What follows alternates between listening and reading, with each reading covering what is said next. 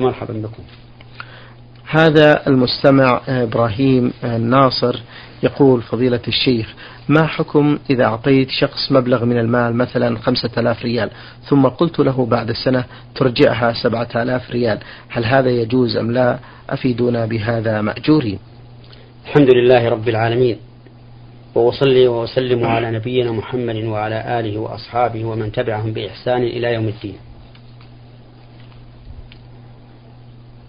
هذا السائل يقول ما حكم ما إذا أعطيت أعطيت شخصا ألف ريال؟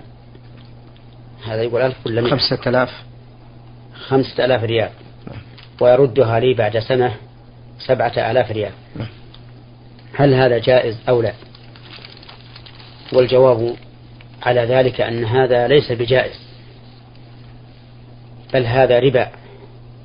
ربا جامع بين ربا الفضل وربا النسيئة ربا الفضل بما حصل من الزيادة وربا النسيئة بما حصل من تأخير القبض فهو حرام. والربا خطره كبير وعقوبته وخيمة. قال شيخ الإسلام رحمه الله أعني به ابن تيمية قال إنه لم يرد في النصوص وعيد مثل ما ورد من الوعيد على الربا في ذنب دون الشرك. أي أنه أعظم ما, و... ما... أعظم ما ورد فيه الوعيد مما دون الشرك. فمن ذلك قوله تبارك وتعالى يا أيها الذين آمنوا لا تأكلوا الربا أضعافا مضاعفة واتقوا الله لعلكم تفلحون. واتقوا النار التي أعدت للكافرين. فإن هذه الآية تدل على أن من تعاطى الربا أضعاف مضاعفة فإن وعيده النار. وثبت عن النبي صلى الله عليه وآله وسلم أنه لعن آكل الربا وموكله وشاهديه وكاتبه وقال هم سواء أي في اللعنة لأنهم متعاونون على ذلك. والنصوص في هذا كثيرة متعددة. ولا يغرنك أيها الأخ المؤمن تهاون الناس في هذا الأمر وتكا وتكاثرهم عليه. فإن الله تعالى يقول في كتابه وإن تطع أكثر من في الأرض يضلوك عن سبيل الله. وعليك باتباع الوحيين الكتاب والسنة. واتباع سلف الأمة فإن هذا هو الحق.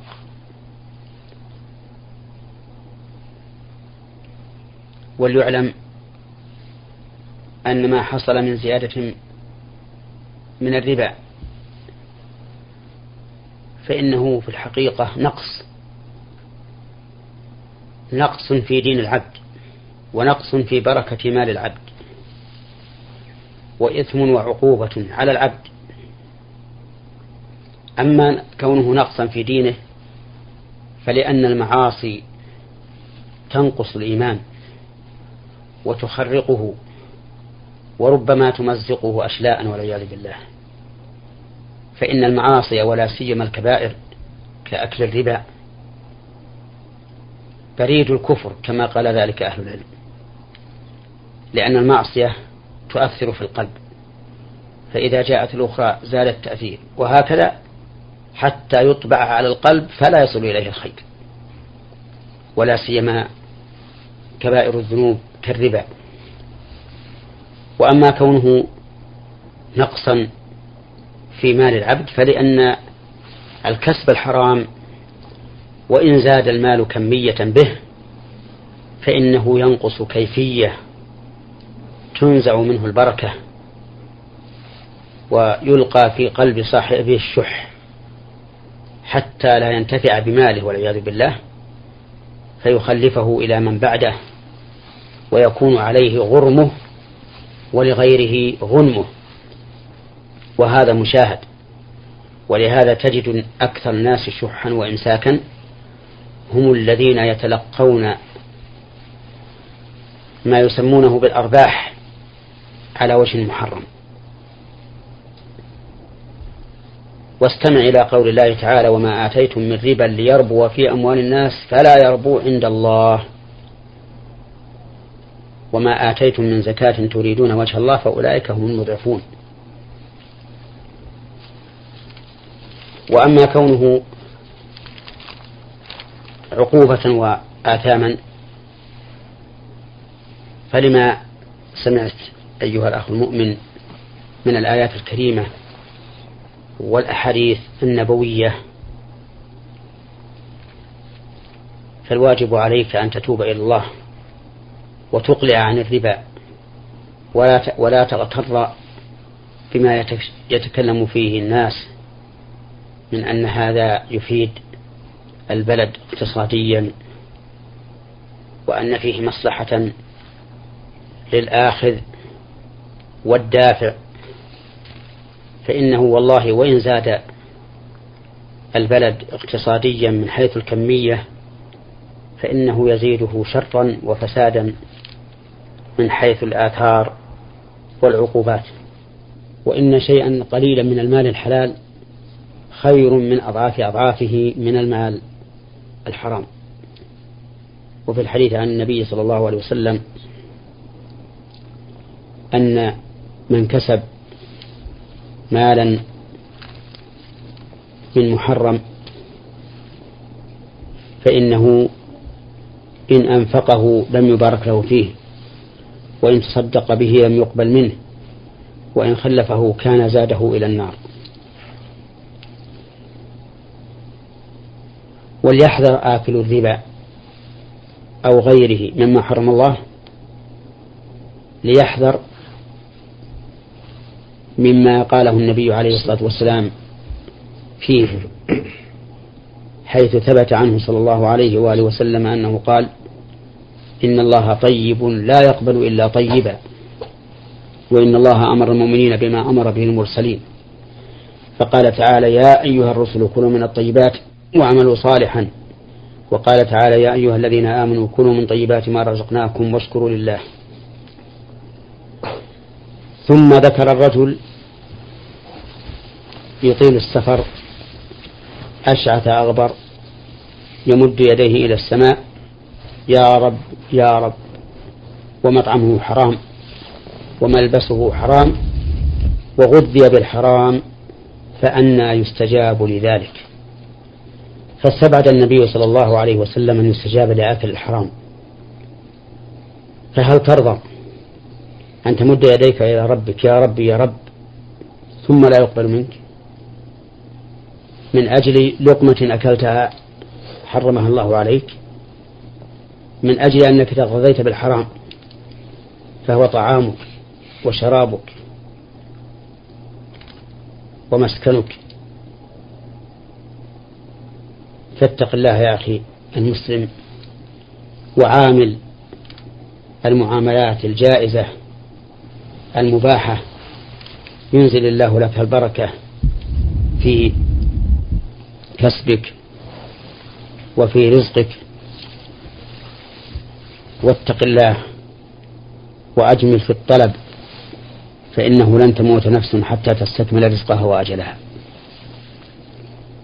نسأل الله أن يحمينا وإخواننا مما يغضبه علينا وأن يرزقنا الاستقامة في ديننا. والصلاح في ديننا ودنيانا. بارك الله فيكم. هذا السائل يقول فضيلة الشيخ شخص لم يتذكر يوم عاشوراء إلا أثناء النهار فهل يصح إمساكه بقية يومه مع العلم بأنه أكل أول النهار؟ أرجو بهذا إفادة. لو لو أمسك بقية يومه فإنه لا يصح صومه وذلك لأنه أكل في أول النهار. وصوم النفل إنما يصح من أثناء النهار في من لم يتناول مفطرا في أول النهار. أما من تناول مفطرا في أول النهار فإنه لا يصح منه نية الإمساك فإنه لا يصح منه نية الصوم في الإمساك بقية النهار. وعلى هذا فلا ينفعه إمساكه ما دام قد أكل أو شرب أو أتى مفطرا في أول النهار. نعم. بارك الله فيكم.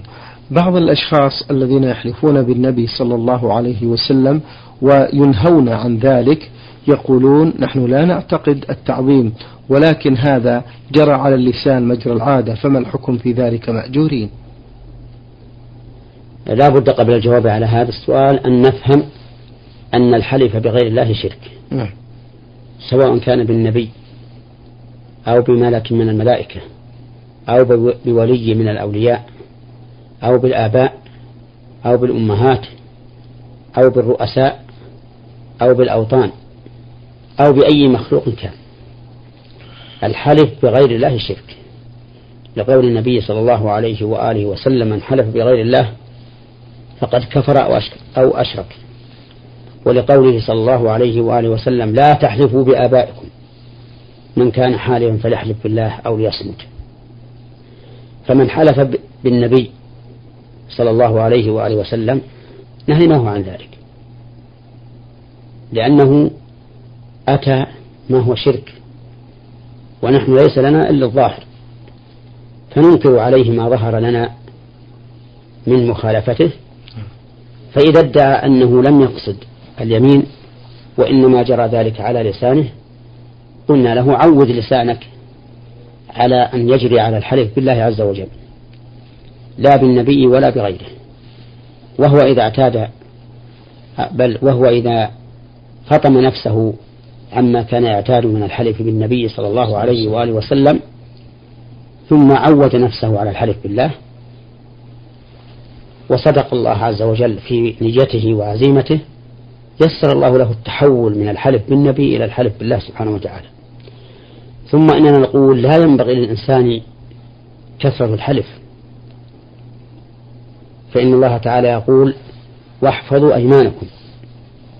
قال بعض العلماء في تفسيرها أي لا تكثر الحلف بالله. فليكن الإنسان دائما محترزا من الحلف بالله إلا إذا دعت الحاجة إلى ذلك. أو الضرورة فلا بأس.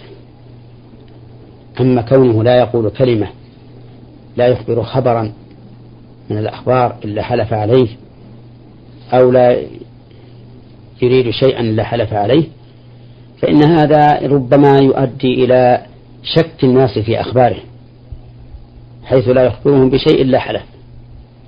فنقول لهذا السائل انتهي عن الحلف بالنبي صلى الله عليه وآله وسلم ولو كنت لا تريد اليمين وإنما جرى على لسانك ثم عود لسانك أن تحلف بالله إذا دعت الحاجة إلى الحلف بالله. نعم. بارك الله فيكم. آه، في بيوتنا صور آه، كثيرة. نعم. ثم إن أيضا أنصح من أراد الحلف بالله عز وجل أن يقرن يمينه بمشيئة الله.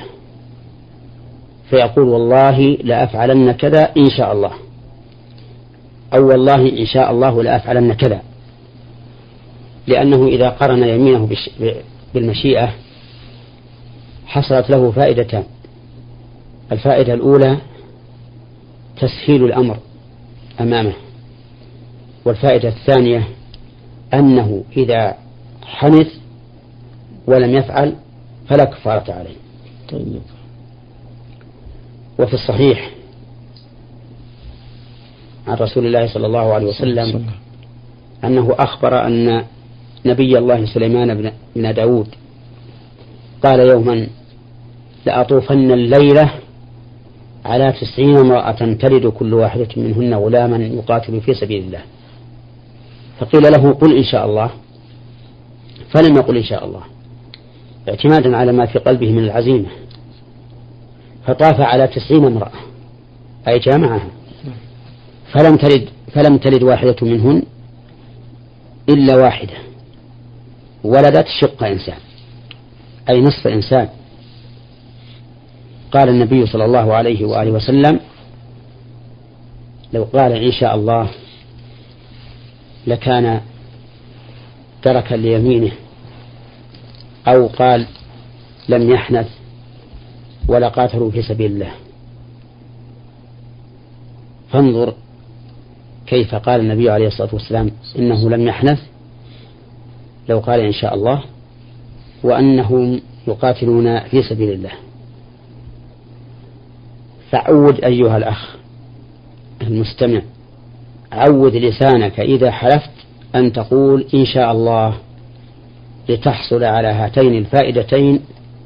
أولاهما تيسير الأمر والثانية أنك لو حنثت فلا كفارة عليك.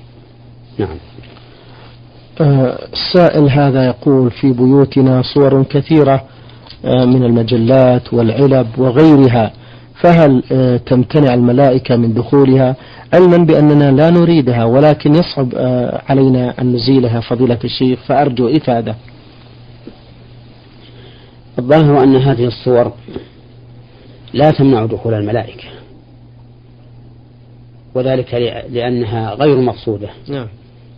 ولا مأبوه بها. والإنسان لا يهتم بها ولا بالنظر إليها. ووجودها وعدمه عنده سواء. فالظاهر أن الملائكة لا تمتنع من دخول البيت الذي هي فيه لأن امتناع دخول الملائكة فيه نوع عقوبة على صاحب البيت ولا عقوبة على شيء لا يحرم عليه. ومع ذلك فالتنزه عنها أولى والبعد عنها أولى. ولكننا لا نقول إن ذلك حرام أي إن بقاءها في البيت حرام لما أشرنا إليه آنفا من أنها غير مقصودة والتحرز منها فيه مشقة على الناس. ودخول الملائكة البيت إذا لم توجد فيه هذه الصور لا إشكال فيه. لكن إذا وجدت فيه هذه الصور ففيه إشكال ولكن الظاهر والله أعلم أنها لا تمتنع من دخولها لأن اقتناءها على هذا الوجه ليس مقصودا بالصورة. نعم. بارك الله فيكم. سؤال أخير في رسالة المستمع يقول قرأت في بعض الكتب عن الدجال هل هو ابن صياد أم لا؟ فما هو الحق في ذلك؟ وكذلك في صحيح مسلم أن الرسول صلى الله عليه وسلم رأى رجلا يطوف بالبيت وفيه صفات الدجال فلما سأل عنه قيل هذا هو الدجال مع أن الدجال لا يدخل مكة والمدينة نرجو الإفادة. الصحيح أن ابن صياد ليس هو الدجال الذي يبعث في آخر الزمان. نعم. وإنما هو دجال من الدجاجلة. يشبه الكهان في تخرصه. وتخمينه ولكنه ليس هو الدجال الذي يبعث يوم تقرب الساعة فيقتله عيسى بن مريم عليه الصلاة والسلام. وأما رؤية النبي صلى الله عليه وسلم من قيل له إنه هو الدجال يطوف بالبيت فإن الممتنع إنما هو دخوله في اليقظة. فإنه لا يدخل عن الدجال الذي يبعث في آخر الزمان لا يدخل مكة ولا المدينة. وهذا في اليقظة والأحكام الشرعية تختلف في اليقظة وفي المنام. نعم. بارك الله فيكم. المستمع فايد محمد من الدمام يقول إذا نسي المؤذن في أذان الفجر الصلاة خير من النوم. هل يجب عليه الإعادة للأذان أم أن الأذان صحيح؟ مأجورين. لا يجب عليه إعادة الأذان إذا ترك قول الصلاة خير من النوم في أذان الفجر لأن قولها ليس بواجب بل سنة. إن قالها أثيب عليها وإن لم يقل لها وإن لم يقلها فلا إثم عليه.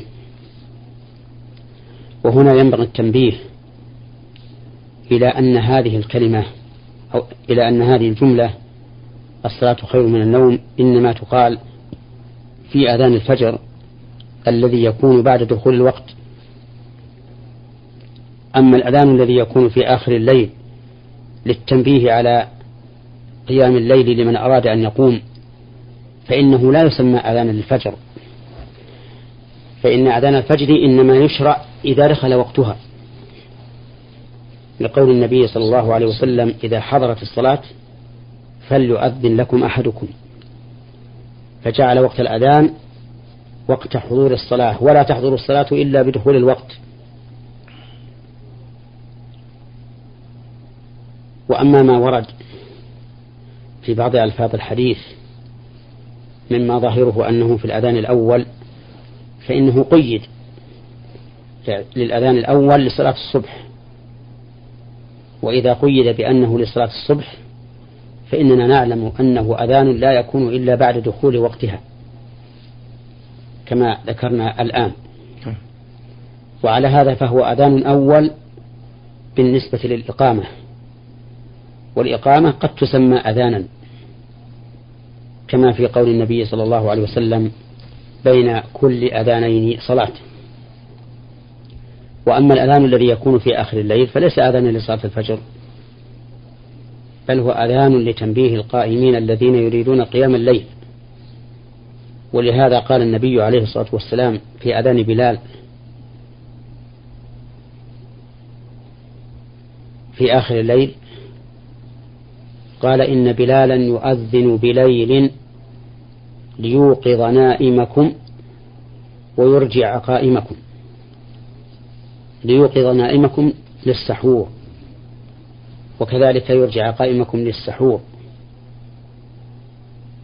وهذا نص صريح على أن هذا الأذان الذي يكون قبل الفجر ليس لصلاة الفجر بل هو لإيقاظ النائم وإرجاع القائم.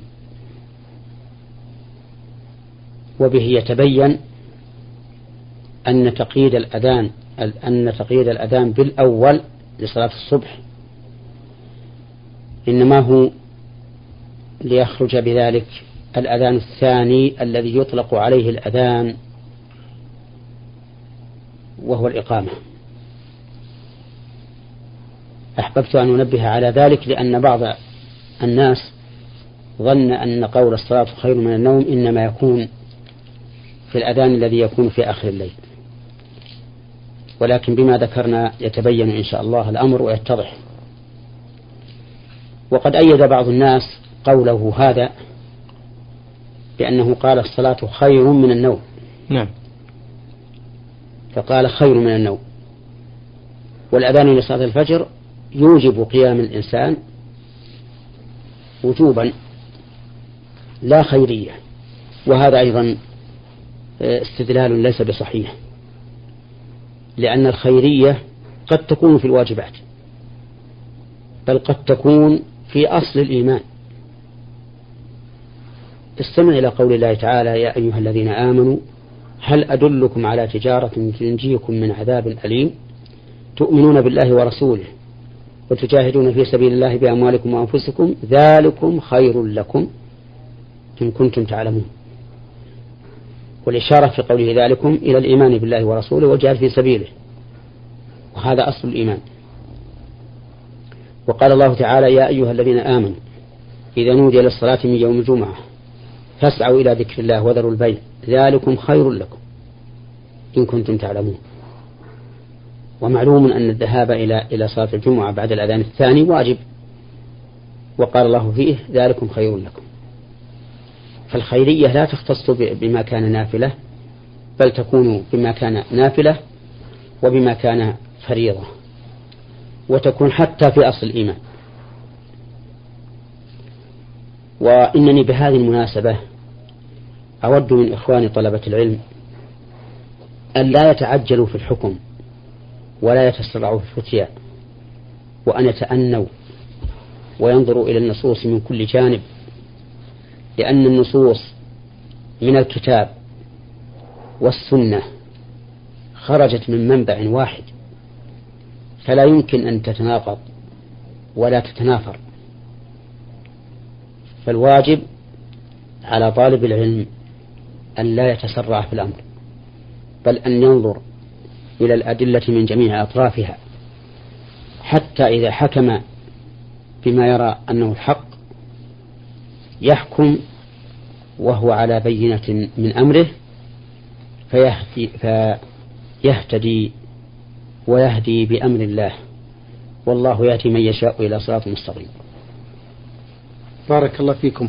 نختم هذا اللقاء بالسؤال ثاني للسائل فايد محمد بن الدمام. يقول أثناء تناول الطعام قد يتناول الإنسان البعض من الطعام باليد اليسرى فما الحكم في ذلك مأجورين؟ الأكل باليد اليسرى والشرب باليد اليسرى والأخذ باليد اليسرى والإعطاء باليد اليسرى كل هذه الأربعة خلاف السنة. فالأكل يكون باليمين والشرب يكون باليمين والأخذ من الغير يكون باليمين وإعطاء الغير يكون باليمين. هذه هي السنة. لكن الأكل بالشمال والشرب بالشمال محرم. لقول النبي صلى الله عليه وسلم لا يأكل أحدكم بشماله ولا يشرب بشمال ولا يشرب بشماله فإن الشيطان يأكل بشماله ويشرب بشماله. فنهى النبي صلى الله عليه وسلم عن الأكل بالشمال والشرب بالشمال وعلل هذا النهي بأنه من فعل الشيطان.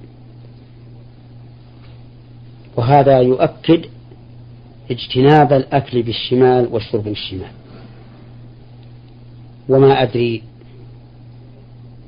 لأخي المسلم إذا خير بين أن يكون متبعا للشيطان في خطواته في أكله وشربه متشبها به في أكله وشربه أو متبعا لرسول الله صلى الله عليه وسلم وهديه وإرشاده لا أدري إذا خير بين ذلك.